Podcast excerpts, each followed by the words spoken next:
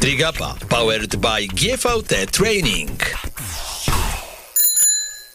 Kamil Gapiński, witam Was bardzo serdecznie. Kolejny odcinek Trigapy. Przepraszam za to, że w zeszłym tygodniu była cisza w eterze, natomiast e, musiałem trochę odpocząć po innych wyzwaniach zawodowych, ale na pociechę powiem, że wypadają cztery środy jeszcze w listopadzie, więc będą cztery odcinki, choć tak naprawdę dzisiaj jest piątek i nagrywamy ten odcinek w piątek, więc powiedzmy, że to taka późniejsza środa, no ale generalnie e, do końca miesiąca jeszcze cztery odcinki wpadną, także spokojnie. Dzisiaj w ogóle wyjątkowy odcinek, bo po pierwsze jestem w Trójmieście, po drugie, pojechałem do Trójmiasta po to, żeby pobiec bieg niepodległości w Gdyni. No i zgadnijcie co, nie pobiegłem go, bo w międzyczasie doznałem kontuzji, ale, ale mam ze sobą zwyciężczynię tego biegu. To jest w ogóle hit, że w końcu rozmawiam z kimś tuż po zawodach. Dosłownie, nie wiem, tam dwie godziny temu wygrała zawody, przyszła e, do mnie na rozmowę z rogalikami pysznymi, z marcepanem, więc wiedziała jak się wkupić właski, żeby nie było e, trudnych pytań. Ja kupiłem kawkę, posiedzieliśmy, pogadaliśmy sobie towarzysko, a teraz będziemy nagrywać rozmowę. Też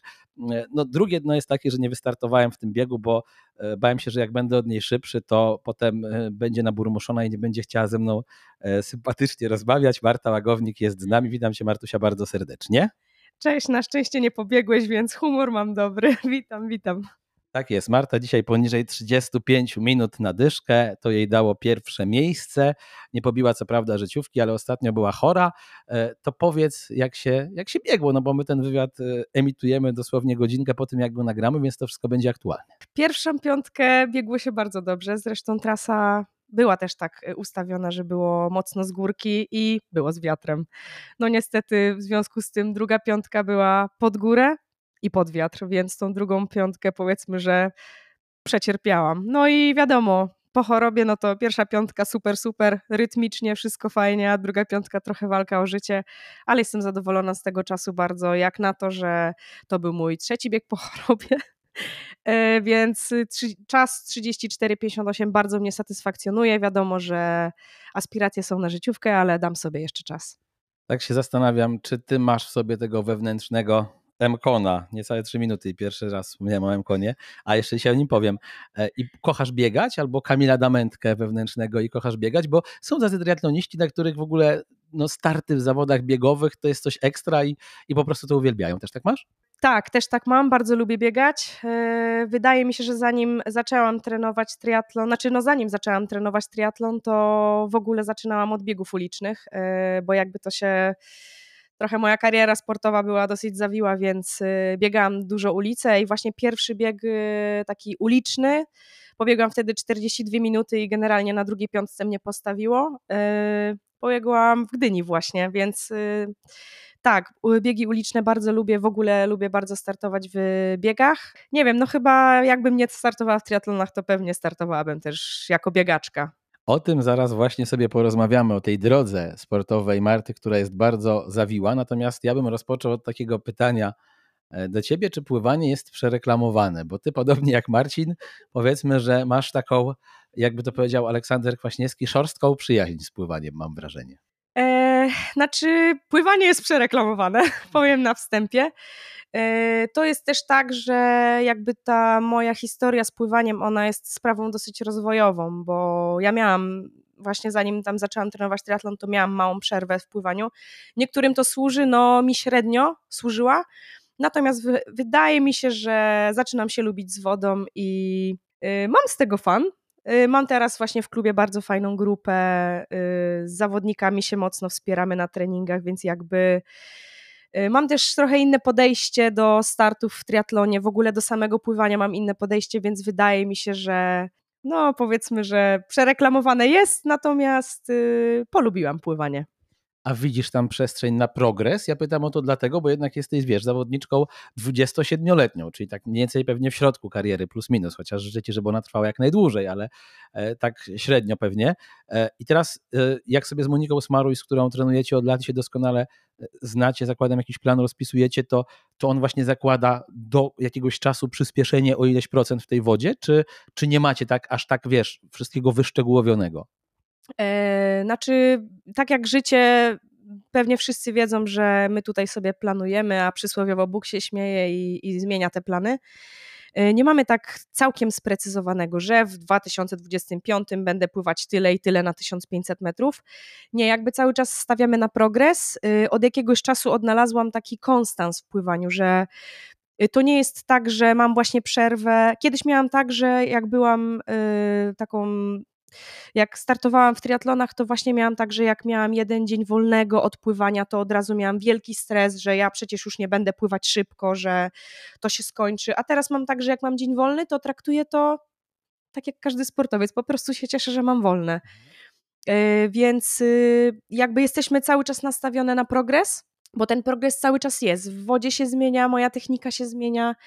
Y, jak kończyłam studia, no to właśnie też mój promotor, z którym, dzięki któremu właśnie też napisałam pracę, y, też powiedział, że najważniejszą u mnie rzeczą to jest po prostu w tym pływaniu znaleźć ten luz. U mnie często jest tak, że ja się bardzo strasznie spinam. Niektórzy pływacy po prostu wchodzą do tej wody i czują się tak zrelaksowani. Na przykład Mateusz Głuszkowski, jak widzę go w wodzie, to po prostu nie wierzę w to, że on może tak szybko pływać.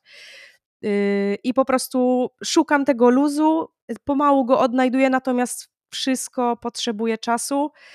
Y, nawet y, trener Kowalski mi kiedyś powiedział na jakimś zgrupowaniu, chyba właśnie w Montegordo, jak byliśmy, to właśnie powiedział, że jak się technika zmienia, to potrzeba 20 tygodni minimum, w zależności oczywiście od osoby, bo to jest różnie. No i cierpliwość, czas, y, wszystko potrzebuje czasu, więc jakby nastawiamy się na progres i czekam. Muszę powiedzieć, że ostatnio świat triatlonu obiegła informacja, że Robert Karaś będzie bić się w Fame MMA i myślę sobie, że Marta wyprzedziła go. Może nie był to Fame, ale było to MMA i może nie w oktagonie, tylko w wodzie, bo a propos tego pływania, to e, na Mistrzostwach Europy w Olsztynie, jak e, Martunia wyszła z wody, no to jak na nią spojrzałem, to pomyślałem, Jezu Chryste, co oni tam zrobili? E, ty miałaś, może ten nos nie był złamany, ale ale, ale, ale tak, blizna pozostała i dostałaś tam nieźle po twarzy, co? E, tak, bo na ostatniej boi, na ostatniej boi już był skręt w prawo, ostatnie wyjście z wody, strefa zmian, byłam w fajnym miejscu na wodzie. Bardzo się cieszyłam z tego startu.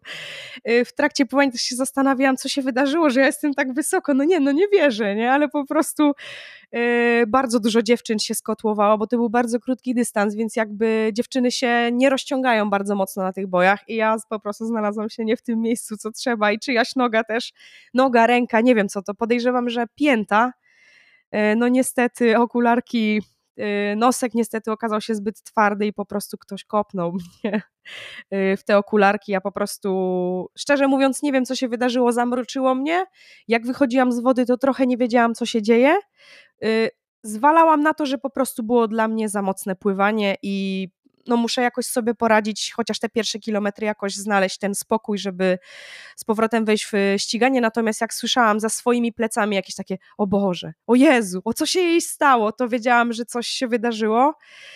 E, no i po starcie, po, właśnie e, mówiłeś właśnie o, o Karasiu, e, bardzo cię serdecznie pozdrawiam. Po starcie powiedziałam, że mogłabym się umówić z tobą na walkę, bo generalnie już doświadczenie złapałam, tak. Fame MMA nadaje się.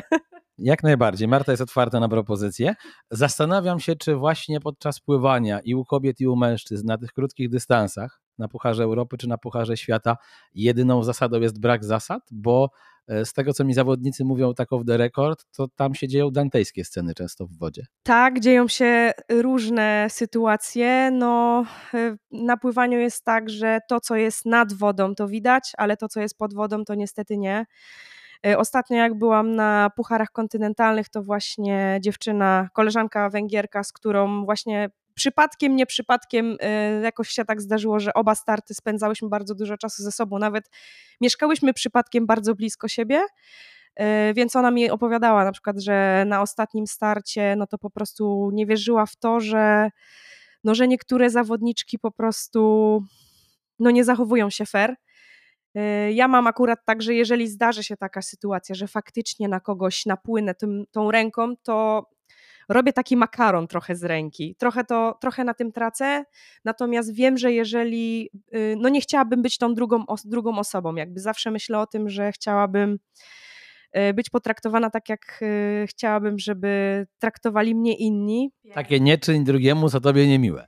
Y, dokładnie, natomiast y, coraz częściej widzę, że y, jakby Federacja Triatlonu walczy z tym, z tym zachowaniem na wodzie i nagrywają filmiki. Czasami chyba nawet o tym nie wiemy. Było kilka sytuacji w tym roku, na przykład jak sztafeta niemiecka. Jedna dziewczyna po prostu została nagrana, jak przeciąga się przez inną zawodniczkę z innego państwa i otrzymali 10 sekund kary przez to. Y, nie pamiętam, czy chyba udało im się wywalczyć ten medal, y, natomiast bardzo się cieszę, że oni zauważają te rzeczy i to jest egzekwowane. A ta olsztyńska wojenka wodna to było coś najostrzejszego, co cię w wodzie w trakcie zawodów spotkało, czy doświadczyłaś gdzieś jakiegoś jeszcze większego hardkoru? Chyba w Olsztynie było dla mnie najgorzej. Zdarzały się inne sytuacje, natomiast wydaje mi się, że po Olsztynie już chyba nic mnie nie zaskoczy. Marta, ja się zastanawiam, na jakim ty jesteś etapie kariery. To znaczy, myślę sobie tak, od lat polska czołówka, prawda? Nie brakuje złotych medali mistrzostw w kraju, nie brakuje dużych ambicji, jak czytałem taki wywiad chyba jeszcze z tobą i z Moniką u Marcina Dybuka parę lat temu, to młoda, zdolna triatlonistka, obserwujemy jej rozwój. Teraz oczywiście na standardy ludzkie jesteś młoda, na standardy, na standardy sportowców 27 lat to już jest dosyć dojrzały wiek i zastanawiam się, czy gdyby e, Marcie Łagownik 4-5 lat temu, 5 lat temu powiedzieć, gdzie będzie w 2022 jesienią, to by się ucieszyła, czy jednak czułaby niedosyt? Jak ty te ostatnie lata e, e, swojej przygody ze sportem traktujesz? Jak tak sobie trochę na spokojnie na to popatrzysz i poanalizujesz? Gdyby ktoś mi powiedział właśnie 4-5 lat temu, że będę w tym miejscu, że będę startować za granicą, e, że będę kwalifikować się na igrzyska, że będę y, panią magister i że będę mogła się realizować właściwie, to ucieszyłabym się. E, natomiast y, wiem, że sportowo, gdybym oczywiście nie postawiła też na naukę, no bo wiem po prostu, że po sporcie też jest życie mhm. E, i trzeba jakby, każdy sportowiec powinien być na to przygotowany. E, no to wiem, że gdybym poświęciła się tak w 100%, no to byłabym w podobnym miejscu, może trochę, trochę dalej. Natomiast jestem zadowolona z tego tu, gdzie jestem, tak całkiem poważnie. Marta miała kilka naprawdę fajnych wyników. E, pamiętam Puchar Europy Premium, czyli takie zawody ekstra, piąte miejsce. E, w tym roku, nie szukając daleko, na Pucharze Azji szóste miejsce, Puchar Europy jedenaste miejsce, Puchar Afryki 14 miejsce, natomiast no nie są to Puchary Świata. Byłaś na Pucharze Świata w Bergen, tam byłaś 53, czyli ktoś może powiedzieć, że z jednej strony daleko, ale z drugiej wyżej niż twój numer startowy, a to zawsze jest w triatlonie, moi drodzy, tym profesjonalnym pewnego rodzaju wyznacznik. Tak? Jeżeli startujesz numerem 10 i kończysz na miejscu powyżej 10, no to znaczy, że e, spisałeś się dobrze. I teraz ja się zastanawiam, jak ty kończysz takie zawody właśnie na 53 miejscu w Bergen, czyli nowej stolicy światowego triatlonu w związku z Idenem i z Blumenfeldem, to ty masz właśnie raczej satysfakcję, czy ty myślisz sobie, cholera, do najlepszych to jednak sporo brakuje i tego dystansu może się już nie udać e, pokonać? Znaczy, y, tak, numery startowe są bardzo dużym wyznacznikiem dla sportowców. Y, natomiast jesteśmy teraz w takim czasie, że zdobywamy punkty do Igrzysk Olimpijskich. Jakby to jest y, jakby takim wyznacznikiem, więc jeżeli te punkty są, to jest sukces. Jeżeli tych punktów nie ma, no to trzeba się zastanowić nad tym, gdzie jesteśmy i podjąć pewne decyzje. Na przykład w Bergen startowałam i nie zdobyłam żadnych punktów, więc z jednej strony się cieszyłam, bo wychodziłam, bo wyszłam z wody już w bardzo dobrym miejscu, mam ten kontakt z grupą.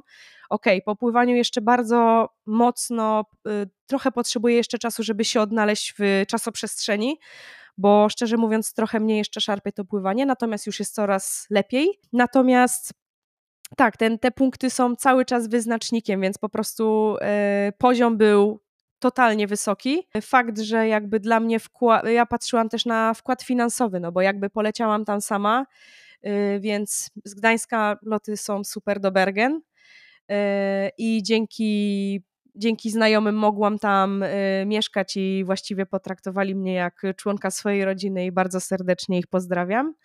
E, no natomiast tak, 52 e, miejsce, super, bo Puchar Świata, z drugiej strony ktoś sobie pomyśli, no tak, jakaś tam, każdy, pomyśl sobie, po, ile osób w twoim, w, chciałoby być na twoim miejscu, startować na Pucharach Świata.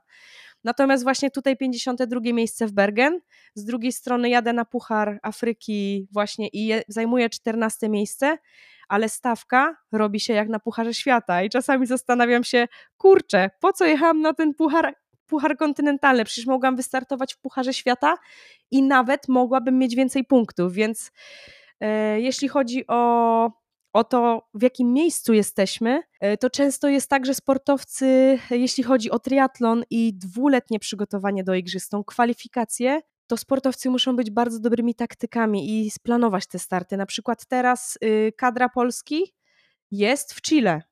Mamy, zobaczcie, mamy listopad. Niektórzy ludzie już mają roztrenowanie, niektórzy szykują się do następnego sezonu, albo biegają, albo coś, a oni są w Chile. Więc jakby no każdy sobie planuje te starty i to, to nie jest łatwe też wbrew pozorom, no bo to trzeba wszystko zaplanować i budżet, i przygotowanie, no bo też trenerzy muszą przygotować zawodników do tego, żeby oni wystartowali i dali z siebie wszystko, no bo wystartować tak dla siebie, no to przepraszam bardzo, no chyba nie lecimy do Chile, nie? Po to. Więc jakby no żeby ocenić to, czy, czy, czy nie wiem, czy jestem fajny, czy jestem wartościowym sportowcem, czy, czy nie, no myślę, że nie powinno być czegoś takiego. E, po prostu wszystko zależy od tego, jak planujemy te starty, czy one są, czy ta trasa jest pod nas ustawiona. No i oczywiście wynik sportowy na końcu. Miejsca są ważne, no i punkty. Ja ci powiem tak, mi się zmieniło postrzeganie sportu, jak sam zacząłem go uprawiać. Bo wcześniej na przykład, e, kiedy patrzyłem powiedzmy na bieg na 10 tysięcy metrów na igrzyskach i widziałem, że ktoś tam dobiega 30, to myślałem, ale chujowy biegasz. Na przykład, nie? Ale jak sam zacząłem biegać i zobaczyłem, jak ten w moim mniemaniu wcześniej chujowy biegacz, jaki on ma czas, to zrozumiałem, ile on musiał poświęcić treningów na treningi, że właściwie całe życie ma temu podporządkowane i że ja byłem, przepraszam za to powiem, debilem, no, że tak go oceniałem. Nie? I tak samo teraz patrzę na triatlonistów, że jeżeli jesteś nawet 40 czy 50 w Pucharze Świata, ktoś powie daleko, ale ktoś inny zrozumie, że samo zakwalifikowanie się i w ogóle wystartowanie tam to już jest duża rzecz. I to jakby tu mam absolutną jasność. Natomiast wiesz, e, wydaje mi się, że jak się patrzy z perspektywy, nie wiem, 50 czy 40 zawodniczki na tę pierwszą piątkę, dziesiątkę, no to widzisz, że one są raczej poza twoim zasięgiem, że mm, ciężko uwierzyć w to, że nagle zaczniesz je wyprzedzać, chyba, że wierzysz w to. No nie wiem, jak, jak to właśnie, to, to mnie ciekawi, jak ty na to patrzysz. Rozumiem, rozumiem okej. Okay. E, znaczy to jest tak, e, jestem 50 zawodniczką, e, no na przykład są zawodniczki w pierwszej piątce, dziesiątce, na start bardzo wiele rzeczy decyduje, jaki jest wynik sportowy na mecie. Tak szczerze mówiąc, w Bergen na, w porównaniu do tego, w jakiej dyspozycji jestem teraz, chociaż okej, okay, byłam chora, no to jest trochę mhm. inaczej. Yy, natomiast wiem, że gdybym wystartowała w takiej dyspozycji, na przykład jak wystartowałam w Jordanii, to byłabym w innym miejscu, zdecydowanie. Więc no wiele rzeczy jest na to, przy, y, wiele rzeczy decyduje nad tym, y, ponieważ niektórzy mają tutaj y, maksymalne możliwości, maksymalne możliwości swojego sezonu, niektórzy nie. Natomiast to jest też taka sytuacja, że sportowiec głupio to zabrzmi, ale to jest coś takiego, y, czego człowiek nie potrafi zrozumieć. To jest takie wskoczenie na pewien poziom, jeśli chodzi na przykład o starty zagraniczne. Y, widzę, że w Polsce coraz więcej zawodników się przełamuje. To jest naprawdę coś niesamowitego, że my startujemy teraz coraz więcej za granicą i te wyniki są fajne, te wyniki są dobre, że mamy się czym pochwalić jako Polacy. Y, I to jest po prostu wskakiwanie na taki pewien poziom, i jak już sportowiec tam wskoczy, to on już na nim zostaje. Więc yy, myślę, że to jest jeszcze przede mną. Jakby ostatnie na przykład kilka lat, jak miałam takie gorsze starty, to faktycznie było też tak, że ja mniej startowałam za tą, za tą granicą. Yy, miałam też powiedzmy takie problemy ze zdrowiem trochę. Yy, natomiast wiem, że teraz wracam i chcę wskoczyć na ten poziom, nie? To, to też nie jest coś takiego, że ja robię sobie jakiś przymus, że ja muszę tam wskoczyć, nie? Bo mhm. to jest takie trochę to jest takie trochę niepisane, no bo to no właśnie ciężko to wytłumaczyć, jak to jest, że właśnie ktoś na przykład startuje cały czas w pierwszej dwudziestce, a ktoś tam na przykład walczy, nie wiem, o lapa albo coś. Y, natomiast to jest do zrobienia. To y, każdy, każdy człowiek, jeżeli bardzo tego chce, ma predyspozycję do tego, to, to jest naprawdę do zrobienia. I żebyście teraz widzieli tą minę Marty, jak ona to mówi. Tak patrzy oczami, że ciężko jej nie wierzyć. E, w związku z tym zapytam, nie czy będziemy mieli Polkę na Igrzyskach w Paryżu, tylko optymistycznie ile Polek będziemy mieć na Igrzyskach w Paryżu, Twoim zdaniem, i kto to będzie? Naj, najchętniej chciałabym powiedzieć, że będziemy mieć dwie. Wierzę, że będzie jedna, na pewno. Znaczy, no na pewno, tak, taki jest sport. Natomiast jak się patrzy na ostatnie starty Polek, yy, nie wiem jak z Polakami, bo to też różnie tam yy, z sytuacją wygląda. Natomiast do tej pory, jak dziewczyny startują, Y, to idzie w fajnym, fajne, fajnym, fajnym miejscu, w fajnym kierunku to idzie. Natomiast kwalifikacja trwa jeszcze półtora roku i wszystko się może wydarzyć, bo, bo taki jest sport. Natomiast wierzę, że ta jedna będzie na igrzyskach. Tutaj musimy też powiedzieć ludziom, którzy być może się na co dzień tym nie interesują, że tak naprawdę chyba nie ma trudniejszej kwalifikacji na igrzyska niż ta triatlonowa, no bo trwa dwa lata. Myśmy się zawsze śmieli, jak są e, kwalifikacje olimpijskie siatkarzy, bo one były tak super skomplikowane, że jak tam Polacy wygrali jakiś turniej, to na Twitterze była beka, że teraz trzeba jeszcze przebiec, muszą wytypować jednego siatkarza, który przebiegnie setkę poniżej 12 sekund, jednego, który skoczy o tyczce 5,20 i zagrać kosmiczny mecz z drużyną e, z tego, z kosmosu obcych w koszykówkę i wygrać i wtedy będzie kwalifikacja olimpijska. To oczywiście taka beka, ale mm, tak naprawdę no, trudna jest ta kwalifikacja, bo to co mówisz, wymaga utrzymania wysokiej formy przez dłuższy okres czasu, plus tego planowania, żeby te zawody tam wycyrklować i na odpowiednich startować. No, muszę powiedzieć yy, szczerze, że się zgadzam z tym. Wcześniej nie zdawałam sobie z tego sprawy, że kwalifikacja, jeśli chodzi o triatlon, jest tak trudna. I przez bardzo, bardzo długi czas nie rozumiałam tego w ogóle, jak tam się można zakwalifikować, bo to jest takie dosyć skomplikowane. Jeżeli ktoś w tym nie siedzi, nie, znaczy jak ktoś startuje, to rozumie to bardziej. Jak ktoś nie startuje, ale na przykład y, trenerzy, którzy na przykład dopiero zaczynają się uczyć, bo mają zawodników, którzy zaczynają tam się ocierać jakby o te puchary Europy, puchary świata, to sami też muszą się nauczyć w ogóle, jak się ten zawodnik ma zakwalifikować na te igrzyska. I na przykład w grudniu, znaczy dwa lata, tak, zawodnik musi utrzymywać możliwie wysoką, ale równą dyspozycję. Nie może mieć takiego dołka, znaczy dołki się zdarzają natomiast na startach on musi dawać z siebie wszystko cały czas, bo po prostu no, tylko 55 zawodniczek znajduje się na liście startowej, 55 zawodników, no więcej nie ma, więc tylko 55 najlepszych y, atletów może znaleźć się na starcie w dniu Igrzysk Olimpijskich, w dniu, kiedy jest ten triatlon. I na przykład, aż jestem zdziwiona, bo, bo na przykład teraz w grudniu mam w planach dwa starty, właśnie y, dwa puchary kontynentalne i tutaj przy okazji chciałam podziękować panu Markowi Weissertowi za pomoc w sfinansowaniu mi y, tych dwóch startów. Dostałam się na listę startową, patrzę, a lista startowa jest taka jak na Pucharze Świata. I człowiek się zastanawia, okej, okay, myślałaś Marta, że w grudniu to już wszystkie będą szykowały się do następnego sezonu. Ale tak nie jest. Wszystkie chcą poprawiać swoje rankingi, żeby być jak najwyżej, żeby cały czas utrzymywać to swoje miejsce.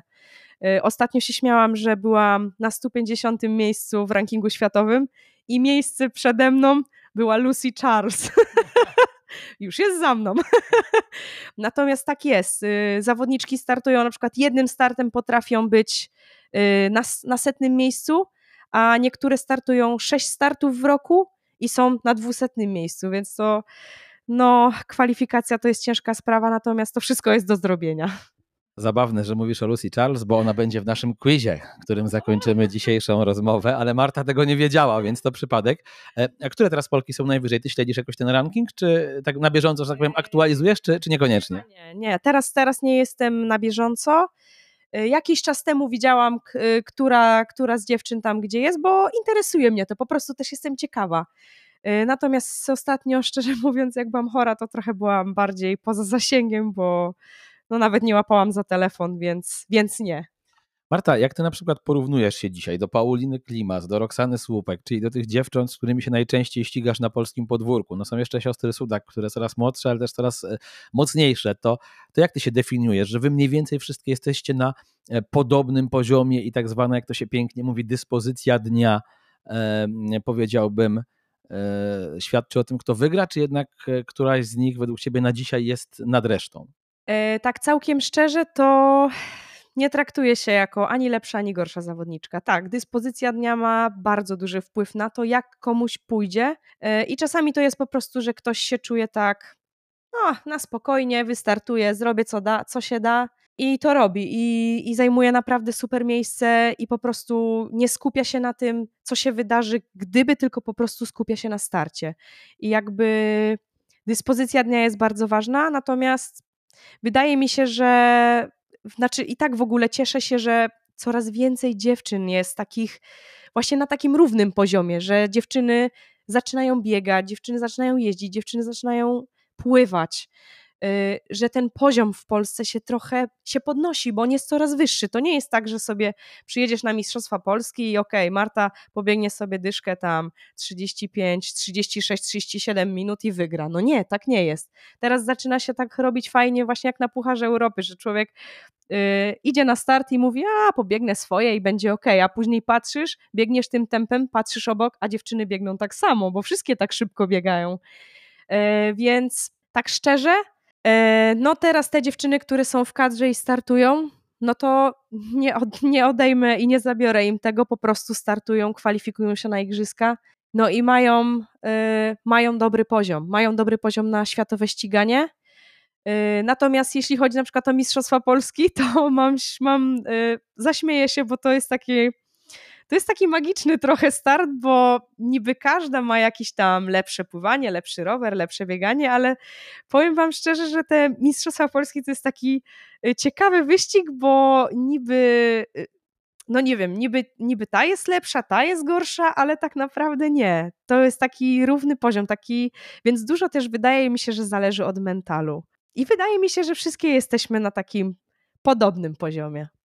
Fajne jest to, że tak jak w drużynie piłkarskiej, nie? że jak masz 22 wyrównanych graczy i na każdą pozycję jest dwóch piłkarzy, to ta konkurencja motywuje cię do tego, żeby być jeszcze lepszym. I wydaje mi się, że tutaj, jak ty widzisz, że te młodsze gonią, jak właśnie Sudaczki czy, czy Fina Młynarska i tak dalej, no to też chcesz się rozwijać, żeby nie dać im się dogonić. Siłą rzeczy, trochę tak jak Agnieszka Jerzyk uciekała przed wami, nie?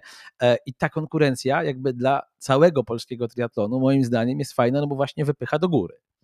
No właśnie z młodszymi zawodniczkami na przykład jest tak, że one chcą być takie właśnie jak te starsze, starsze, te lepsze, te pierwsze, te drugie, te trzecie, a z drugiej strony te dziewczyny z czołówki chcą też być przykładem, bo wiedzą, że są, bo, te, bo ci młodsi zawodnicy widzą, jak zachowują się starsi, bardziej doświadczeni zawodnicy, więc to jest fajne te grupy się tak fajnie przenikają, tak po prostu. Yy, dlatego bardzo się cieszę, że jest coraz więcej zawodniczek, zawodników w ogóle w triatlonie. Ja wiem, że to nie jest łatwe yy, dla zawodnika być w takim sporcie, no bo jest to dosyć kosztowny sport. Natomiast tak, yy, one się wszystkie przenikają. Starsi chcą być najlepsi, być przykładem, młodsi chcą ich tam dosięgnąć, dojść do tego poziomu i, i jakby starać się też być takim jak on, brać przykład. Mówiłaś o tym treningu mentalnym. Coraz na szczęście częściej stosowana rzecz przez polskich triatlonistów. Ja wiem, że paru naszych stałych słuchaczy ma tak zwane bingo gapka i sobie zaznacza, gdy ja znowu coś powtarzam, ale jeżeli sam sportowiec mówi, że praca z trenerem mentalnym jest ważna, no to nie mogę E, gdzieś o to nie zahaczyć. My żeśmy sobie z Martą jedząc te rogaliki i pijąc kawkę off the record właśnie mówili o e, e, sesjach mentalnych, choćby niedawno Serek Sobczyk pokazał, że przed startem jeszcze w St. George dyskutował z Kamilem Damentką, odbył taką ostatnią sesję. Mm, jak długo, że tak powiem, z nich korzystasz i, i co tam w tej skali czasu ci to dało z twojej perspektywy? Wcześniej, jak startowałam w ogóle w innych, w innych dyscyplinach i tak dalej, to znaczy często to jest tak, że jak zawodnik zaczyna współpracować z tym psychologiem sportu, to po prostu on musi do tego dojrzeć, musi dojrzeć do tej decyzji. Jeżeli on czuje, że chce się z nim spotkać, to znaczy, że po prostu czuje potrzebę tego. A jeżeli nie, no to, to może nie potrzebuje. Ja, ja to rozumiem, bo wcześniej miałam tak, że wydawało mi się, że podświadomie jakby robiłam sobie takie sesje mentalne, że no nie wiem, jak jechałam sobie autobusem gdzieś na jakiś trening, słuchałam muzyki, to potrafiłam zrobić sobie taką wizualizację i nie sprawiało mi to żadnego problemu. Robiłam to podświadomie trochę, albo na przykład, no nie wiem, na przykład przed biegiem w Gdyni, no to teraz nie, ale jak na przykład będę dobrze przygotowana, to będę sobie wizualizować na przykład, że widzę ten rekord życiowy, że ja biegnę, że czuję ten rytm, wczuwam się w to wszystko natomiast później zdarzyło się po prostu, że, że dopadła nas wszystkich pandemia. E, jakby było trochę tych startów mniej, ja mniej startowałam, też wiadomo, że jak człowiek nie jest taki ostartowany, to też trochę jest inaczej przed startem, w trakcie startu. E, miałam też taki, powiedzmy, że mentalny mały dołek, no bo miałam takie gorsze, gorsze dwa lata i startowe, i tak dyspozycyjnie, i w ogóle bo dużo rzeczy mi się tak y, pozbiegało, bo i uczelnia, i sport, i ja się zastanawiałam, czy ja chcę dalej trenować triatlon, czy nie, czy co mam ze sobą zrobić. Y, I zaczęłam korzystać właśnie z, z, psychologa sportu i właśnie trafiłam do Daniela Krokosza, którego również bardzo serdecznie pozdrawiam. I tak, dużo, dużo rozmawiamy. Y, takie sesje psychologii, psychologa sportu bardzo pomagają. Pomógł mi też poukładać sobie w głowie to wszystko, żeby się tak y, nie stawiać sobie takiej presji. Często zawodnicy sobie stawiają, ok, duże cele, dobrze jest y, dużo od siebie wymagać, natomiast trzeba też y, czasami nastawić się na to, że no nie zawsze wszystko może pójść tak, jak sobie myślimy, bo taki jest sport po prostu. Ktoś może być przygotowany na 100%, a no a wyjdzie trochę inaczej, bo ktoś się przed tobą przewróci, no i co masz zrobić? No, no co zrobisz? No? no jak nie trenowałeś judo, to nie przeskoczysz takim padem. E, Marta, a bo wiem, że słuchasz w miarę często trigapy, która z rozmów albo kto z tych naszych zawodników z polskiego poletka tak cię inspiruje? Może wiesz, miałeś taki wywiad, że przesłuchałaś i to nie jest, że ja się teraz proszę o komplement, żeby była jasność, tylko ciekaw jestem, czy ktoś na przykład ci, wiesz, wyciągnęłaś coś od kogoś takiego z tych moich rozmówców, co, co ci pomogło? Tak, jest taka rozmowa. E, rozmowa z Kacprem Stępniakiem. Bardzo mi się podobała wasza rozmowa. E, trochę się, trochę się utożsamiam też z Kacprem i ta rozmowa też trochę mi pomagała, bo właśnie e, mieliśmy też taki czas, że on dołączył na chwilę do naszej klubowej grupy i pływał z nami. E, I ja wtedy znajdowałam się w takim miejscu, że właśnie byłam trochę już na etapie właśnie tam zaliczania przedmiotów, pisania pracy i trochę nie rozumiałam tego, że no, że jakby sportowiec to powinien tylko wracać po treningu, leżeć, jeść, spać i znowu iść na trening, no bo musi być zregenerowany i tak dalej. E, I jakby Kacper pozwolił mi dać sobie taką przestrzeń w życiu też, że okej, okay, możesz czasami wystartować trochę gorzej, no ale pamiętaj też, że, że masz też swoje życie prywatne, że są jakieś cele też, że możesz, że możesz zakończyć uczelnię, że nie musisz być mistrzem świata, że jeżeli czujesz się szczęśliwy, to, to rób to, co robisz i, i będzie okej. Okay. No nie da się Marty nie lubić. Bardzo lubię ją słuchać. E, a Kasper chyba nawet ten sam rocznik, co ty 9,5, tak? Czy 9,4? Kasper jest 9,4. Dobra, to rok starszy, ale ciągle dużo młodszy ode mnie. Nie drążmy tego tematu. Natomiast ja się zastanawiam nad taką rzeczą, moja droga. Miłość do triatlonu twoja to jest takie uczucie prawdziwe i taka wielka miłość, to jest taka szorstka miłość, że czasami patrzysz na ten triatlon, jak wiesz, e, na kogoś w związku i tak myślisz, Boże, ja już nie mogę na to osobę patrzeć, jak ona mnie wkurwia. To jest bardziej w tę stronę idzie, czy to jest taka miłość, że patrzysz głęboko w oczy i nie możesz przestać? Bo, bo ty jednak miałaś sporo tych przejść i też twoje podróże i przygody z podróżami, do których wrócimy, bo to zasługuje na oddzielne w ogóle. Marta i podróże, to w ogóle jest, można było taki podcast zrobić. Podróżniczka, łagownik. Natomiast jaka, jaka to jest miłość? Wydaje mi się, że to jest taka miłość, no głupio to zabrzmi, ale odwzajemniona. E, bywają, bywają takie momenty, że zastanawiam się, czy w ogóle, bo zdarzały się takie momenty, że zastanawiałam się, o Boże, po co ty, łakownik, trenujesz ten triatlon? Po co ci to? Przecież przed każdym startem wszyscy tylko dookoła mówią, kiedy ta łagownik się nauczy pływać, nie? a później pojedzie, a jak już wyszła z wody, to o Jezu, to nie, to już, to już po złoto leci, nie? Więc zastanawiałam się, bo były takie momenty trudne, że no najczęściej, najczęściej to jest jakaś tam zima albo przed jakimiś startami, jak już jest ciężko.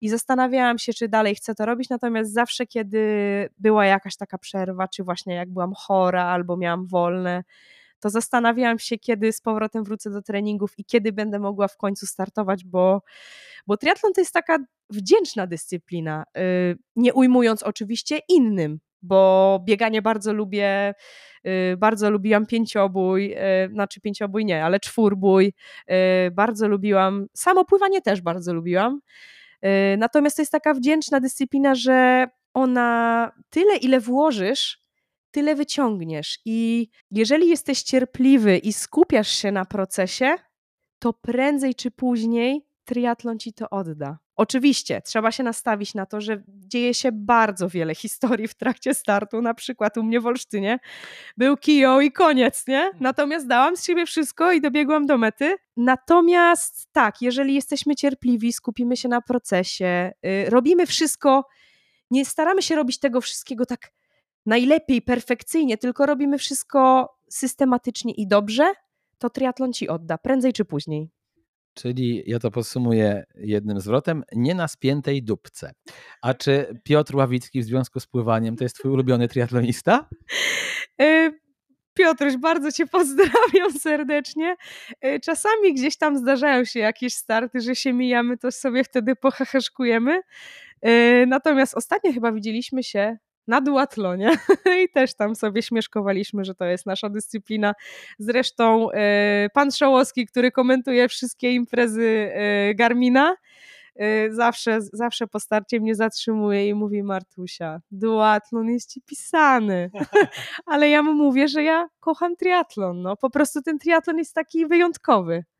Tak, i tutaj ten sam rocznik z Marcinem, z Piotrkiem Ławickim, tak. 95. Tu się nie pomylę, bo jestem tego pewien. E, moja droga, najtrudniejszy twój start w historii, to było to Cagliari, o którym opowiadałaś kilka lat temu właśnie Marcinowi Dybukowi, że do końca życia nie zapomnisz e, tych zawodów, czy jednak gdzieś dostałaś po tym triatlonowym tyłku jeszcze bardziej? Y, aktualnie w triatlonie kwalifikowanym, gdzie jeździmy na rowerach szosowych, to chyba Bergen. chyba Bergen był dla mnie, teraz jest aktualnie dla mnie najcięższym startem. Nie chcę skłamać, ale chyba większość trasy było na kostce brukowej. Nie było jakichś super y, wyjątkowych podjazdów, y, natomiast potencjał Bergen ma bardzo duże na zrobienie mocnej, górzystej trasy. Natomiast była kostka, było pod wiatr, było ciężko aczkolwiek w cross triatlonie startowałam już nie pamiętam w którym roku e, i były Mistrzostwa Polski w Tyńcu. I szczerze mówiąc, to chyba był jeden z moich trudniejszych startów. To były chyba też jedne z takich pierwszych moich e, początków takich kariery w triatlonie. E, byłam chyba wtedy szósta, natomiast dzień wcześniej w Tyńcu padł, spadł deszcz. I po prostu w tym lesie ja nie jechałam na blokach y, kolarskich, tylko y, jechałam na rowerze na butach startowych i to był strzał w dziesiątkę, bo po prostu kilka zawodniczek przede mną poschodziło z trasy, bo miało takie błoto w blokach, że nie były w stanie tego wyciągnąć. I szczerze mówiąc, wprowadzanie roweru, sprowadzanie z roweru to tam pikuś, choć było bardzo ciężko i ślisko i bardzo dużo błota było. Nie wiem, czy wystartowałabym jeszcze w takim cross triatlonie.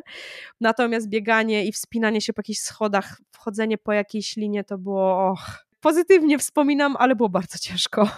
Marta niechcący zdradziła w swojej wypowiedzi tajemnicę sukcesu Idena oraz Blumenfelda. Oni po prostu zajebiście dużo trenują na kostce brukowej i po takiej jeździe treningowej, to już wszędzie mają łatwe. Ja pamiętam, jak rozmawiałem z Darkiem Baranowskim, którego serdecznie pozdrawiam, naszym wspaniałym kolarzem z przeszłości. E, gdzieś byliśmy razem na Giro d'Italia. Swoją drogą to była fajna historia. Słuchajcie, jedziemy po trasie czasówki Giro, która była cały czas do góry, 12 kilometrów, więc można było się przejechać, e, jako że tam byłeś dziennikarzem, e, dostaliśmy od Eurosportu rowery specjalnie przywiezione z Polski, paręnaście osób, no i wiecie, to było tam 3-4 godziny przed tym startem właściwym, więc jedziesz i czujesz się jak kolarz, bo ci ci ludzie się dopingują, tam już są ustawieni na trasach, w ogóle zajebiście, już prawie nie umarłem, bo to przewyższenie milion metrów e, i śmiesznie było z tym Darkiem, bo Darek miał wtedy taki brzuszek, ja, a ja byłem w treningu do Ironmana i ja myślę, haha, ja mu pokażę. Słuchajcie, jechałem z nim 20 metrów. Jak ruszył, to nie było czego zbierać, ale nieważne. Wracając do tej kostki brukowej, Darek mówił, że jak skończył e, Paryż-Roubaix, to trzy dni mu się ręce trzęsły. Jak po prostu, wiesz, jakbyś miał jakąś delirkę, nie? To podejrzewam, że po tym Bergen też tak mogłaś się czuć. Znaczy, może trzy dni po już tego nie czułam, ale to było tak, że pierwsza pętla ok, było strasznie, na drugiej ok, a trzecia już dobra, już trzeba jechać po prostu. Już człowiek tego nie czuł, nie zwracał uwagi. Ja ostatnio słuchałem wywiadu Richa Rolla z właśnie Gustawem Aidenem, Idenem oraz Blumenfeldem. Oni mówili o tym, że Bergen to jest stan umysłu i że się mówi w Norwegii, że jesteś z Norwegii albo jesteś z Bergen, także zupełnie inny świat. E, swoją drogą żałuję, że nie miałem okazji z nimi porozmawiać, bo zrobiłbym ciekawszy wywiad, ale nieważne, to zostawmy. E, a podróże bo ty, Marta i opisy jej prób do, dolecenia gdzieś na social mediach, słuchajcie, jak się, macie zły humor, to sobie odpalcie jej Instagrama albo Facebooka i poczytajcie. Przełożyli mi lot, nie wiedziałam co zrobić, Kazik zrobił mi w środku ka nocy kanapki, zawiózł mnie na lotnisko, ludzie, powódź, nie no, wszystko było. To jakaś taka podróż, którą wspominasz najciekawiej w związku z tym, a może więcej niż jedna. No chyba właśnie tą, o której opowiadasz, ona była taka jedna z bardziej stresujących dla mnie, bo no bo po prostu, prze, po prostu opóźnili lot, tam e, kontrolerzy lotów e, strajkowali w Mediolanie, no, no to no, nie przewidzisz tego nigdy w życiu. E, no i co? I właśnie ten, ten dzień przed wylotem miał być taki spokojny, miałam się położyć, żeby się wyspać, bo właśnie wracałam z Turcji i dzięki właśnie e, Hani i, i Mateuszowi właśnie mogłam się u nich przenocować, potrenować trochę w Warszawie na spokojnie. Nie musiałam wracać do Gdańska i po prostu przygotować się na kolejny lot. No natomiast opóźnili, musiałam kupić nowe bilety gdzieś tam w strachu na łączach y, przez kilka godzin z Moniką, która ja się śmieję, że ona po prostu, ja czasami, znaczy mamy zaplanowane starty, a ona od razu otwiera laptopa i szuka lotów. Ona mogłaby pracować w jakimś biurze podróży. Monia, ty jesteś moim menadżerem, ja po prostu nie wiem, ona wszystkie starty, jak coś, to i noclegi, i loty po prostu, jak ktoś ma jakieś pytania, ona ma bardzo dużo pracy, ale myślę, że jak ktoś nie ma jakieś pytania co do podróży, to ona wam wszystko powie, nie? Ona wszystko od razu sprawdza, wie ile kosztują, ale mówi, słuchaj Marta, bo tutaj znalazłam bilety ci przez Madryt i możesz pojechać, a okazało się właśnie, że mój brat mieszka w Szwajcarii i jeszcze przez chwilę myślałam, że polecę jakoś do Szwajcarii następnego dnia i po prostu on mnie przewiezie do tego Mediolanu. Na szczęście podjęły, podjęłam decyzję i wybrałam loty przez Madryt, a w Mediolanie już bym nie poleciała do Tangieru, więc no, było trochę dużo stresu. Y, prawie w ogóle nie spałam wtedy, no bo tam wiadomo, 12 w nocy skończyłam kupować bilety, jeszcze musiałam walizkę przepakować, bo leciałam tylko z walizką rowerową i z plecakiem. I tak zaczynam podróżować, bo tak jest po prostu najwygodniej. No i co? I podróż doleciałam. W Madrycie kawę się napiłam. Mówię, dobra, w Starbucksie proszę. Y, latte macchiato, nagroda Marta sobie usiądź na 5 minut i, i pocelebruj chociaż te chwile, że już jesteś w Madrycie, że już jesteś prawie w Tangierze, a już później w Tangierze właśnie już tak na spokojnie. Spróbowałam się wychillować jeszcze, bo tam chyba było dzień przed startem albo dwa dni przed startem, więc tyle co dałam radę, to się zregenerowałam. Ale tak, podróże są yy, wesołe, natomiast chyba i tak nikt nie przebije Janka Chrzanowskiego, mojego kolegi z klubu. To jest podróżnik dopiero ja, to jestem przy nim pikuś. To jakaś historia, Janka, dawaj, bo ja nie znam żadnej. Sprzedaj go. Ojej, yy, pamiętam, że jechał gdzieś na jakiś start z kolegą 30 godzin, że zamieniali się później, że tam prowadzili, że jechali na hita w ogóle tam bez zatrzymania, że później wystartowali i później gdzieś jeszcze jechali na kolejny start. To już chyba musiał, musiałbyś się jego zapytać, bo on ma naprawdę, on to też ma całe mnóstwo historii, natomiast no ostatnio to w Brazylii po prostu miał fajn, był fajnie przygotowany po prostu połowę, bo to były akademickie Mistrzostwa Świata, po prostu połowę tych wszystkich reprezentacji złapała jelitówka, no i jemu się to akurat przed startem przytrafiło, więc no fajnie, nie fajnie, ale tak jak już wcześniej mówiłam, taki jest sport, po prostu musimy być na to przygotowani. A byłaś kiedyś zestresowana w podróży? No bo jednak wiesz, mała dziewczyna drobna z walizką mi opowiadała Paulina Kotwica, że jak w Meksyku ją miał gdzieś ktoś odebrać, to jakieś ciemno, coś, jakiś gościu podchodzi, wiesz, tam pokazuje na nią, ona wsiadła z nim do samochodu, w sumie nie wiedziała, czy to jest on, czy jej ktoś nie porwał, dopytała się, czy aby na pewno on. Możecie sobie tego odsłuchać e, w podcaście, ja już dokładnie tej historii nie pamiętam, ale, ale miałeś takiego stresującego kiedyś właśnie w którymś z tych, powiedziałbym, krajów nieeuropejskich? Tak, y, w Meksyku nie byłam jeszcze, więc nie wiem jak y, oni tam, jakie tam mają podejście, natomiast z tego, co słyszałam, to chyba nie jest jakoś tam super ekstra bezpiecznie. Natomiast teraz jak byłam właśnie w tych pucharach Azji, Afryki, no to na przykład w Maroko już byłam, więc powiedzmy, że mentalnie byłam przygotowana i bardziej zrelaksowana. Yy, natomiast wyznanie religijne, jakby wydaje mi się, że to też tam sprawia i to podejście no nie chcę ich teraz jakoś tam, wiecie, demonizować. Natomiast wiem, że po prostu te religie, wyznania jakby powodują, że oni inaczej nas traktują. My jesteśmy w Europie przy, przystosowani do tego, że po prostu wszyscy jesteśmy równi tutaj i tak dalej, a, a tam jednak y, kobieta no, ma trochę mniejsze prawa I to się da odczuć. Widać właśnie też, jak ludzie się poruszają po mieście. E, te kobiety są bardzo mocno ubrane. Na przykład my się zaraz ugotujemy, wkładamy krótkie spodenki, to po prostu widać, że, że wytykają cię palcami albo coś. Natomiast no trzeba trochę, ja czasami udaję, że po prostu tego nie widzę, bo jest mi wtedy łatwiej. Natomiast to się czuje, że mają inne podejście do Europejczyków. Może jak się jest, jak te starty są w takich bardziej turystycznych miastach, to trochę to przeszkadza, ale oni też tak chyba już są przyzwyczajeni do tego, y, co widzą, natomiast tak, jest, y, mają inne podejście niż w Europie. W Europie jest tak dla mnie bardzo komfortowo. Czemu my w ogóle rozmawiamy w Trigapie, a nie na przykład y, w podcaście Pasażer na Gapę, w którym rozmawiam ze znakomitą polską pięcioboistką, bo e, ty miałaś możliwość zostania Oktawią Nowacką. No, czytam, że trenowałaś pływanie, strzelanie, szermierkę, biegałaś, to tylko kunia ci brakowało, żeby, żeby to dopełnić. Tak, to jest y, długa historia. Y, natomiast tak, na początku zaczęłam trenować dwubój. Tam byłam y, w klasie pływackiej. Moja mama bardzo chciała, żeby moje, moje, moje wszystkie, moi wszyscy bracia i moja siostra, żebyśmy umieli pływać, na tym jej zależało.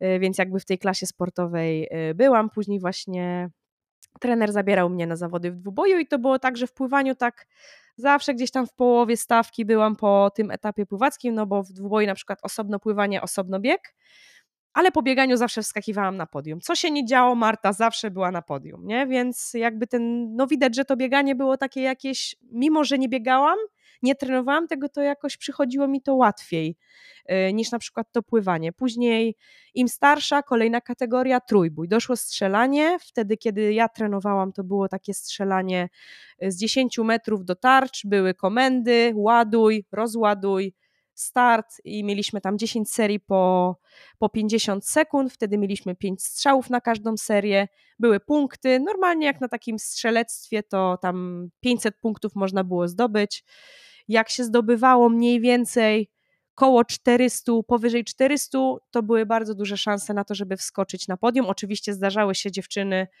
y, które strzelały po 450 i znam nawet jedną zawodniczkę chyba, która po prostu zaczęła trenować strzelectwo, bo miała po prostu rękę jak imadło, ona się nie trzęsła. Jak się człowiek stresuje przed strzelaniem, to szczerze mówiąc po prostu ręka chodzi jak galareta. No, jest nawet ciężko tak oddech wyrównać, to, to nie jest łatwe. E, później w trójboju e, zmienili na, żeby było bardziej blis, bliższe Igrzyskom Olimpijskim, bo tam się biega chyba 4 razy 800 i to się przeplata strzelaniem. Tak, to się nazywa też teraz Laser Run, bo ja akurat miałem okazję parę razy komentować w sportklubie Puchary Świata i w ogóle fajnie uatrakcyjnili ten pięciobój, a nie wiem czy wiecie, w Paryżu w ogóle pięciobój ma trwać półtorej godziny i to mają być zawody wszystko w jednym miejscu robione, tam już w ogóle będą cuda. Jak ktoś jest ciekawy, niech sobie o tym poczyta, bo ewidentnie ten sport zmieniają pod telewizję, ale tak zmieniają o 180 stopni. No i wracamy do ciebie i co? I jest ten czwórbój? Tak, właśnie i, i po trójboju jest czwórbój, dochodzi szermierka, no wszystko było fajnie. Ja byłam wtedy też na etapie e, liceum, więc jakby zależało mi na tym, e, znaczy aspiracje miałam, zawsze chciałam być lekarzem. Chciałam dostać się na Akademię Medyczną, być lekarzem, to było takie moje marzenie. No niestety łącząc to z tym sportem, no to nie była, nie była łatwa sprawa, bo wtedy pływałam czwarta nie pamiętam już dokładnie, ale nie wiem, czy czwarta, czterdzieści wchodziłam do wody. Na ósmą miałam lekcję, godzinę zajmowało mi chyba dojechanie albo 40 minut przy dobrych wiatrach, jak nie było korków. Lekcję miałam do godziny 15, wracałam, jechałam na 17 na szermierkę. Y, problem w Gdańsku jeszcze jest taki, że jeśli chodzi o szermierkę, to mamy tak, szpadę, szable i floret. W pięcioboju trenuje się szpadę, Natomiast jeśli chodzi o całą Polskę, to szpadę trenuje się na południu Polski, a floret na północy. Więc ja generalnie trenując szpadę powinnam być na południu, ale byłam na północy i trener właśnie te swoje florecistki tam czasami pozwalał mi się z nimi, że tak powiem, prać.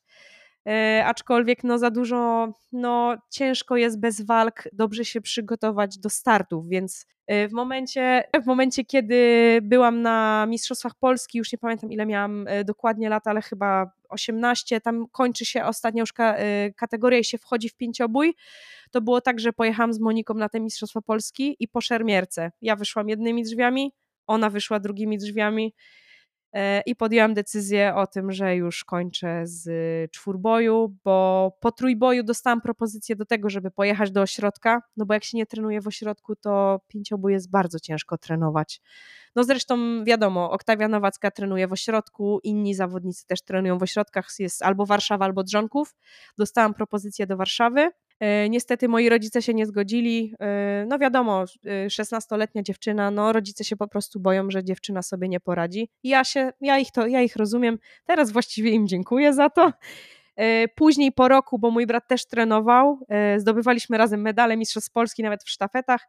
Zaproponowali, żeby wzięli mnie i jego, ale moi rodzice nadal się nie zgodzili, więc po prostu E, ja już skończyłam po tym czwórboju trenować, bo stwierdziłam, że ani nauka, ani sport nie idzie, ani jedno, ani drugie nie robiłam dobrze, więc po prostu dałam sobie spokój. No i w tym momencie przestałam pływać na dwa lata. Natomiast coś zostało, Marcie. Ja muszę powiedzieć, że dzisiaj, jak się mówiliśmy na wywiad, to przyszła ze szpadą, maską Zorro i takim dziwnym kapeluszu na głowie. Nie wiem, dlaczego ona tak chodzi, ale widocznie tak lubi po mieście chodzić i odstrasza potencjalnych absztyfikantów. A czy twój brat nadal e, e, trenuje sport i ma ku temu jakieś zdolności, czy jednak też, e, znaczy przestał? E, znaczy, mój brat Wojtek w wieku 16 lat pobiegł 34-30 na 10 kilometrów Y, miał papiery na bieganie, ma papiery na bieganie, natomiast nie trenuje, y, nie jest już sportowcem. Jest po Akademii Sztuk Pięknych, jest architektem, albo przepraszam bardzo, jeśli coś źle powiedziałam, albo chyba, albo skończył właśnie graphic designer, E, no i aktualnie nie, nie trenuję, aczkolwiek cały czas jak gdzieś tam wracamy na ten temat sportu, choć już, już raczej nie rozmawiamy y, za często o tym sporcie, to, to tak, miał papiery na, na bycie bardzo dobrym biegaczem, lekkoatletą. Jeszcze jak trenowaliśmy razem trójbój, to bardzo często biegaliśmy razem, bardzo dużo czasu spędzaliśmy ze sobą trenując i często się zdarzało tak, że biegaliśmy z Wrzeszcza do Oliwy jest 5 kilometrów, E, I zazwyczaj było w tę i we w tę dyszka. Mieliśmy dyszkę. No i na przykład mieliśmy jakieś tam rozbieganie czy coś i zdarzały się takie sytuacje, że widzi się jakiś tam biegaczy z przodu, nie? No i niektórzy, no, no co, no se biegnie, no niech se biegnie gość. A mój brat mówi, zobacz Marta, widzisz tego gościa? Ja mówię, no widzisz, dojedźmy go. No i co my robiliśmy? Przyspieszaliśmy, żeby go dziabnąć. Dziabnęliśmy go, okej, okay, spokój, brawo, brawo Marta, brawo Wojtek. No a po chwili pojawia się nowy biegacz. I co? Musimy go wyprzedzić, nie? I tak i potem takie roztrenowanie po 36-30 na przykład na dyszkę. No zdarza się, czemu nie? E, a czy ty masz zamiar, bo rozmawiamy e, ze świeżo upieczoną też panią magister na piątkę, z tego co pamiętam.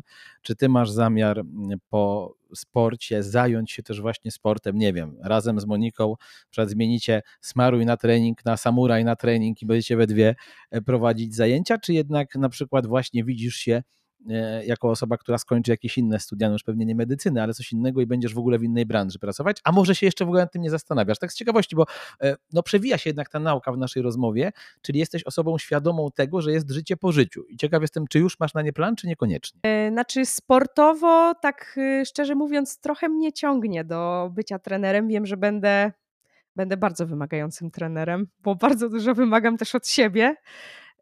Natomiast aktualnie pracuję w Smaruj na trening więc jakby powiedzmy, że już trochę realizuję te swoje kwalifikacje i zbieram doświadczenie, y, prowadzę zajęcia. Natomiast y, Monika stworzyła klub, który się nazywa Trójmiejska Akademia Triatlonu i trenuję w nim, ale też tak wspieram go powiedzmy, że no, że trochę trenersko, zawodniczo również, ale też tak, no, y, działam też w tym kierunku. Mam też taki powiedzmy, że plan trochę posportowy, ale na razie nie będę zdradzać tak, bo póki, póki na razie nic się nie dzieje, to, to nie będę mówić. W drugiej części, za parę lat, zrobimy uzupełnienie. I ty chyba nawet uczysz też ludzi pływania, prawda? Czy nie? No bo przecież właśnie Krzysztof Dietrich, mój serdeczny druh, powiedział mi, że ty jesteś z nim jutro na jakąś lekcję pływania umówiona. O, oczywiście, widzimy się w każdą sobotę. Y, Krzysiu przychodzi ze swoimi synkami. On pływa, Y, jego synowie pływają też, więc jakby i on jest zadowolony i oni, oni sobie pływają, on pływa, także uczysz ukochanego sportu, jesteś też szczęśliwa. E, natomiast, no nie, no, mówiąc, że Krzysiek pływa, to nie przesadza, nie nadużywajmy tego słowa. Tapla się w wodzie, ale ty lubisz uczyć pływania, no bo wiesz, no już rozmawialiśmy o tym, że nie jest to twoja pierwsza dyscyplina. Znaczy jestem po, jestem po specjalizacji spływania, więc jakby jest mi ten temat bardzo bliski. Lubię, znaczy lubię widzieć, lubię widzieć progres ludzi, lubię kiedy spotykamy się na początku i oni są tacy nastawieni na to, żeby, żeby zrobić ten progres, że jakby chcą widzieć te rzeczy, które mają do poprawy i okej, okay, ja pokazuję im, oni też wiedzą, są, są świadomi tego i później to się zmienia. Oni się poprawiają, na przykład nagrywasz filmik na początku, jak się ich widzi na przykład po trzech miesiącach i po prostu jest, jest taki progres, to, to, jest, y, to jest fajne uczucie. Lubię też na przykład jak ktoś ma jakieś takie bariery, na przykład ktoś się wcześniej topił albo po prostu ma strach, ale ma odwagę, żeby się nauczyć mimo wszystko tego pływania. Niedawno właśnie y, miałam lekcję indywidualną z takim chłopcem, który y, który się po prostu jest nieoswojony z wodą, ale ma, ma normalnie lekcję pływania, ale odstaje od grupy i widzę, no, są kolejne zajęcia i ten, i ten chłopiec robi się taki coraz bardziej uśmiechnięty. To jest naprawdę takie no coś, czego nie potrafię powiedzieć, ale to jest takie satysfakcjonujące, motywujące i tak człowiek sam wraca po tych zajęciach i mówisz, jest, udało się, on się przełamał, zrobiłeś coś dobrego i dla siebie, ale też dla niego, że on się bawi w tej wodzie, że jakby to nie jest tak, że on wchodzi do tej wody za kary, że widzi pełno ludzi, boi się, że woda jest mokra, że on się zaraz utopi. Nie, że on się zanurza, że, wypu że wypuszcza to powietrze tym nosem, że zanurza tą buzię, nie? To jest taki, to, to zanurzenie się w wodzie chyba jest największą taką barierą ludzi na początku, więc progres jest to coś pięknego jest. Mówią o tobie, że jesteś bardzo cierpliwa i teraz dwa pytania. Czy to potwierdzasz? Mówię o tym sporcie, o treningu i czy ta cierpliwość właśnie ci pomaga e, i w startach i właśnie w prowadzeniu ludzi? Mogę powiedzieć, że jestem cierpliwa i niecierpliwa. Cierpliwa jestem, no bo Gdyby nie to, to już by mnie nie było w triatlonie. A jakby cały czas jestem, realizuję się, widzę progres, y, nastawiam się na, na to, że w kolejnych etapach będę już inną zawodniczką i tak dalej, i tak dalej. A z drugiej strony zdarzają się takie momenty, że ja już chcę od razu, chcę docisnąć, chcę więcej, chcę mocniej. Y, natomiast wtedy pojawiają się, żeby było śmiesznie, odpowiednie osoby w odpowiednim momencie i mówią mi, że jednak cierpliwość popłaca. Mhm. No i też e, wyczytałem, jak Monika Smaruj powiedziała, że mówiono o tobie, że nie będzie się ścigać nawet o medale w kategorii wiekowej, więc z tej perspektywy, gdy byłaś przez ludzi oceniana, do Mistrzostwa Polski, chociażby na sprincie w suszu, no to jednak też możesz spojrzeć sobie w lustro i powiedzieć, że niejednemu mogła wtedy kopara opaść. Mogła. tak, to się zgadza. No nie wiem, co tu powiedzieć, tak szczerze mówiąc. A jak ten swój debiut w Chodzieży wspominasz? Bo to był twój pierwszy triatlon, z tego co czytałem, o tyle też no, ciekawy, że to rodzinna miejscowość twojej trenerki. Yy, tak, właśnie to był taki moment, kiedy ja już skończyłam trenować z czwórbojem i wtedy już y, Monika też była moim trenerem, wtedy już wcześniej w trójboju i w czwórboju. I jakby ona zawsze to wszystko tam gdzieś mi spa, spajała, bo to, to nie jest łatwe. Te szermierka strasznie obciąża nogi, bardzo obciąża, po prostu człowiek nie jest w stanie biegać. Y, no ale czasami zdarzało się tak, że po prostu po szermierce jeszcze szłam gdzieś tam biegać w nocy nocy, no bo to tak przed 22 to jeszcze tam zanim człowiek idzie spać. Natomiast tak, y, to było tak, że miałam, y, już powiedziałam jej, kończę z czwórbojem, kończę ze sportem, po co mi to, zajmę się nauką, zdam maturę, dostanę się na medycynę, będzie ok.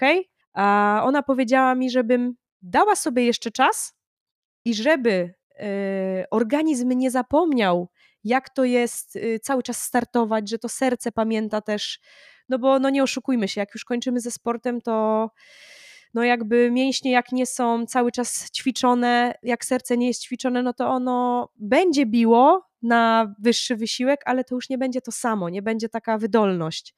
I powiedziała, żebym przypływała tam, gdzie jestem w stanie, bo u siebie w szkole miałam pływalnię i chodziłam tam na treningi. Nie wiem, czy można nazwać to treningami, ale tak. To zaczęłam startować właśnie ulicę, biegać piątki, dyszki. No i wtedy pierwszą dyszkę właśnie pobiegłam w Gdyni w wieku na swoją osiemnastkę z Jakubem Gebhardem i z moim bratem, który też biegł w sumie pierwszą dychę, ale pobiegł, on pobiegł z Kubą. Kuba chyba prawie, z, nie pamiętam, czy złamał 40, czy prawie złamał 40.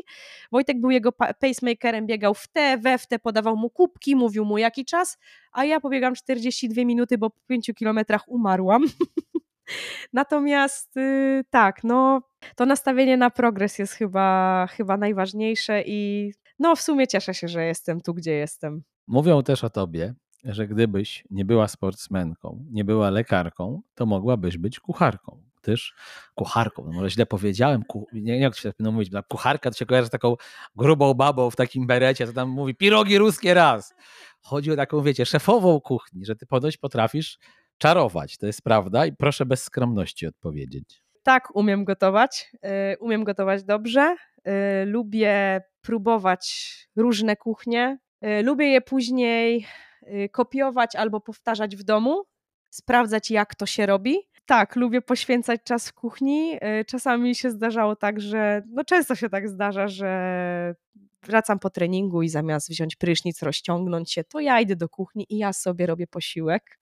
I po prostu czasami zajmuje mi to półtorej godziny, bo sobie wymyślę nie wiadomo co. Yy, więc tak, lubię gotować. Yy, bardzo mnie to w ogóle odpręża. No nie wiem, mogłabym godzinami stać w kuchni. Najgorsze jest to, że później trzeba to zjeść, nie? Straszne. A takie wiesz, danie popisowe, jakbyś chciała ugościć rodzinę na święta albo zaprosić kogoś na randkę, takie danie, że wiesz, że to jest pewniak, to co to jest u ciebie? Nie mam czegoś takiego. Tak całkiem szczerze, mogłabym ugotować wszystko, Kurczę, zadałeś trudne pytanie, nie odpowiem ci na nie. Kiedy ty pobiegniesz w różowej peruce? Bo tutaj wracamy do Krzysia Dietricha, który mi napisał przed spotkaniem z Martą, jako że musiałem swoje trójmiejskie kontakty uruchomić, że przegrała z nim wagowy zakład. Przegrać zakład wagowy z Krzyśkiem, któremu waga ciągle jest w ogóle, jak to jest możliwe, ale dobra. E, no i że w związku z tym musisz przebiec w różowej peruce. Tak trochę na Mkona znowu powiedziałbym.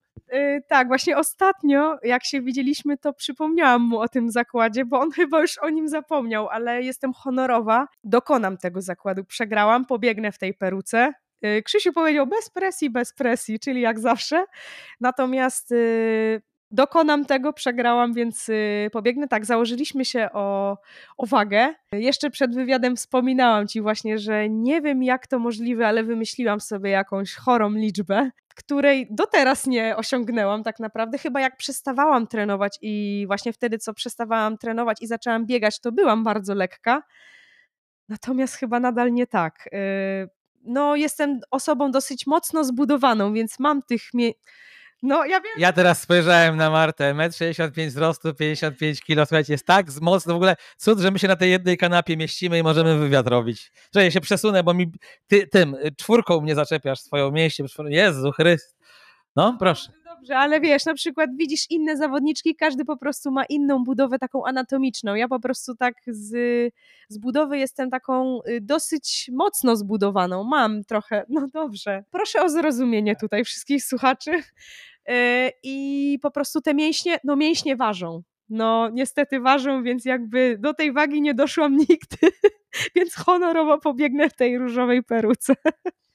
Dobrze, moi drodzy, czas na quiz. Porozmawialiśmy o wielu rzeczach z Martą. Ja ostatnio lubię sobie wymyślać pytania do quizów. Dzisiaj siedziałem, jadłem śniadanie angielskie, czyli omlety, znaczy jajko sadzone, dwie frankfurterki, fasolkę taką, no jednak z czegoś moja nadwaga tutaj, ja też dużo ważę, słuchaj, nie mięśnie niestety i wymyślałem pytania do quizu.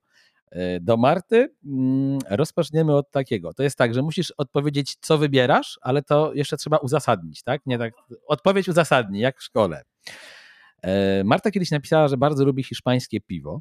Dlatego zadam takie pytanie. Czy hiszpańskie piwo wypadł na hiszpańskie piwo z Agnieszką Jerzyk, czy wypadł na dobre winko z Roxaną Słupek? O nie, to nie jest dobre pytanie. A można połączyć? Nie, bo jak nie łączy się alkoholi, bo jest kat wtedy, to trzeba wybrać jedno albo drugie. No tak szczerze, no nie, nie mogę odpowiedzieć na to pytanie, jest trudne. Yy, to może tak. To zależy od dnia, Natomiast y, w Hiszpanii, jeśli chodzi, Hiszpania jest mi ostatnio coraz bliższa, uczę się hiszpańskiego, więc po dobrym bieganku piwko hiszpańskie by wleciało, więc wybieram piwko. Dobrze. I tutaj znowu nawiązujemy do postaci, o której rozmawialiśmy wcześniej, ale Marta o tym nie wiedziała. Wolałabyś pływać jak Mateusz Głuszkowski, czy biegać jak Emkon? Wolałabym pływać jak y, Mateusz Głuszkowski, bo bieganie już mam. Jest to krótka i dobra odpowiedź. Kolejna tyczyć się będzie podróży. Podróż dookoła świata z kazikami, czy miesięczny road trip w USA z Julitą Sikorą i profesorem Pupką? Yy, wybieram, wybieram podróż z Julitą Sikorą i profesorem Pupką. Gdyż? Są mi bardzo bliscy. Ostatnio poznałam ich lepiej w Szwecji i to są po prostu wariaci. Ja ich uwielbiam. To prawda, nie da się ich e, nie lubić. No i proszę. Też znowu nie ustalaliśmy tego wcześniej. No mówiła o Lucy Charles, ja tego nie wiedziałem. E, wypad na zakupy z Lucy Charles czy na leśny survival z Lionelem Sandersem? E, shopping z Lucy Charles. Ja wiem dlaczego. Marta mi powiedziała, jak ja ostatnio opowiadałem, że e, chodzę często ubrany elegancko, że też lubi e, zakładać, znaczy nie też lubi zakładać sukienki, bo by wyszło, że ja zakładam sukienki. Ja nie zakładam sukienek. To nieprawda, nie słuchajcie tych plotek. Ale chodzi mi o to, że jako sportsmenka, jak masz okazję się ubrać elegancko, to lubisz. Bardzo lubię. Lubię włożyć szpilkę, lubię ubrać sukienkę, lubię się umalować. Yy, lubię, tak fajnie. To jest taka fajna też odskocznia, nie? No i jesteśmy ludźmi. Sportowcy też lubią dobrze wyglądać, nie? Zdecydowanie, ale większość, którą ja znam, to jednak wiesz, najwygodniej jest w dresie, ten, wychodzą na przykład dziewczyny z założenia, że tak mają ładną sportową sylwetkę, to nie muszą jej podkreślać. Ja przynajmniej takie mam doświadczenia, ale możesz mieć oczywiście inne. Moi drodzy, po dobrych zawodach, tiramisu czy serniczek? Nie można o tych rogalach mówić, bo dzisiaj już je zjedliśmy, więc wiadomo, że rogale tak. Serniczek. Gdyż? No tak. E, e, lubię serniki. E, serniczki serniczki są bardzo mi bliskie, chyba bardziej niż tiramisu. E, trudniej jest je zrobić. Hmm. Ach, bo ty jeszcze przecież możesz zrobić sernicze. Ja o tym nie pomyślałem. A, rzeczywiście. Czyli jeszcze deserki potrafisz. E, mogę upiec dobry serniczek. I serniki kojarzą mi się ze świętami. To jesteśmy umówieni. Druga część wywiadu. Łagownik piecze serniczek, ja przynoszę kawę. W ogóle najlepszy sernik, jaki jadłem w życiu, jest, i to nie jest reklama, bo mi za to nie płacą, ale jakbyście kiedyś byli w Warszawie, idźcie do Charlotte ja wiem, że to jest taki trochę klimat mm, hipsterski, ale serniczek mają wybitny. Takie są akurat małe kawałki, natomiast jest bardzo słodki z białej czekolady i trzeba do tego zamówić espresso lub jak niektórzy mówią espresso, dlatego że, żeby się nie przysłodzić. Taki protip od pana Kamila. No i ostatnie pytanie w naszym quizie. Dwudzieste miejsce na dowolnym Pucharze Świata, czy kolejna wygrana na Mistrzostwach Polski w suszu? Dwudzieste miejsce. Przepraszam, gdyż jestem zawodniczką, która kwalifikuje się na Igrzyska Olimpijskie i ważniejsze są dla mnie starty zagraniczne. Mhm. A który z tych startów, tak z ciekawości, uważasz za, na dzisiaj swój najbardziej udany? Mówię oczywiście o tych zagranicznych właśnie. Myślę, że z 2019 roku miałam taki bardzo dobry sezon. Dwa, dwa podia, właśnie miałam jeden w Jordanii, jeden właśnie w Maroko co się wtedy czuje, jak na tych międzynarodowych zawodach speaker wyczytuje nazwisko łagownik, o tyle spoko, że nie nazywasz się na przykład e, Tkaczyk ani Brzęczyszczykiewicz i powinni dawać radę. Mówią wtedy lagownik, nie ma z tym problemu. E, natomiast to jest takie uczucie, no nie do opisania. To y, zajmować miejsce, na, stawać na podium w w pucharach kontynentalnych, w ogóle za granicą, to jest naprawdę takie, takie piękne uczucie, że robi się coś nie tylko dla siebie, ale też trochę się robi dla tego orzełka, którego no, mam w sercu. No ojczyzna jednak jest też dla mnie ważna. I to jest piękna puenta naszej rozmowy, zakładając, że po pierwsze rozmawiamy 11 listopada, a po drugie ze zwyciężczynią biegu niepodległości w Gdyni, więc wszystko się zgadza. Marta, na koniec, czego Ci życzyć w tym nowym 2023, bo to już jest blisko, ale też jeszcze w końcówce tego roku, no bo kolejne starty z tego co wiem przed Tobą. To poproszę o zdrowie i szczęście. I już wyjaśniam dlaczego. Bo lecieli ludzie w samolocie i byli zdrowi, ale zabrakło im szczęścia i spadli. Ja cię kręcę w ogóle. Takiej odpowiedzi się nie, nie, nie spodziewałem. Ta, te wasze trójmiejskie żarty. Przyszła tu z szablą w stroju Zorro i jeszcze opowiada o spadających samolotach. Dobrze, że ja pociągiem wracam do Warszawy. Dziękuję Ci Marta bardzo serdecznie. Bardzo dziękuję, było mi bardzo miło.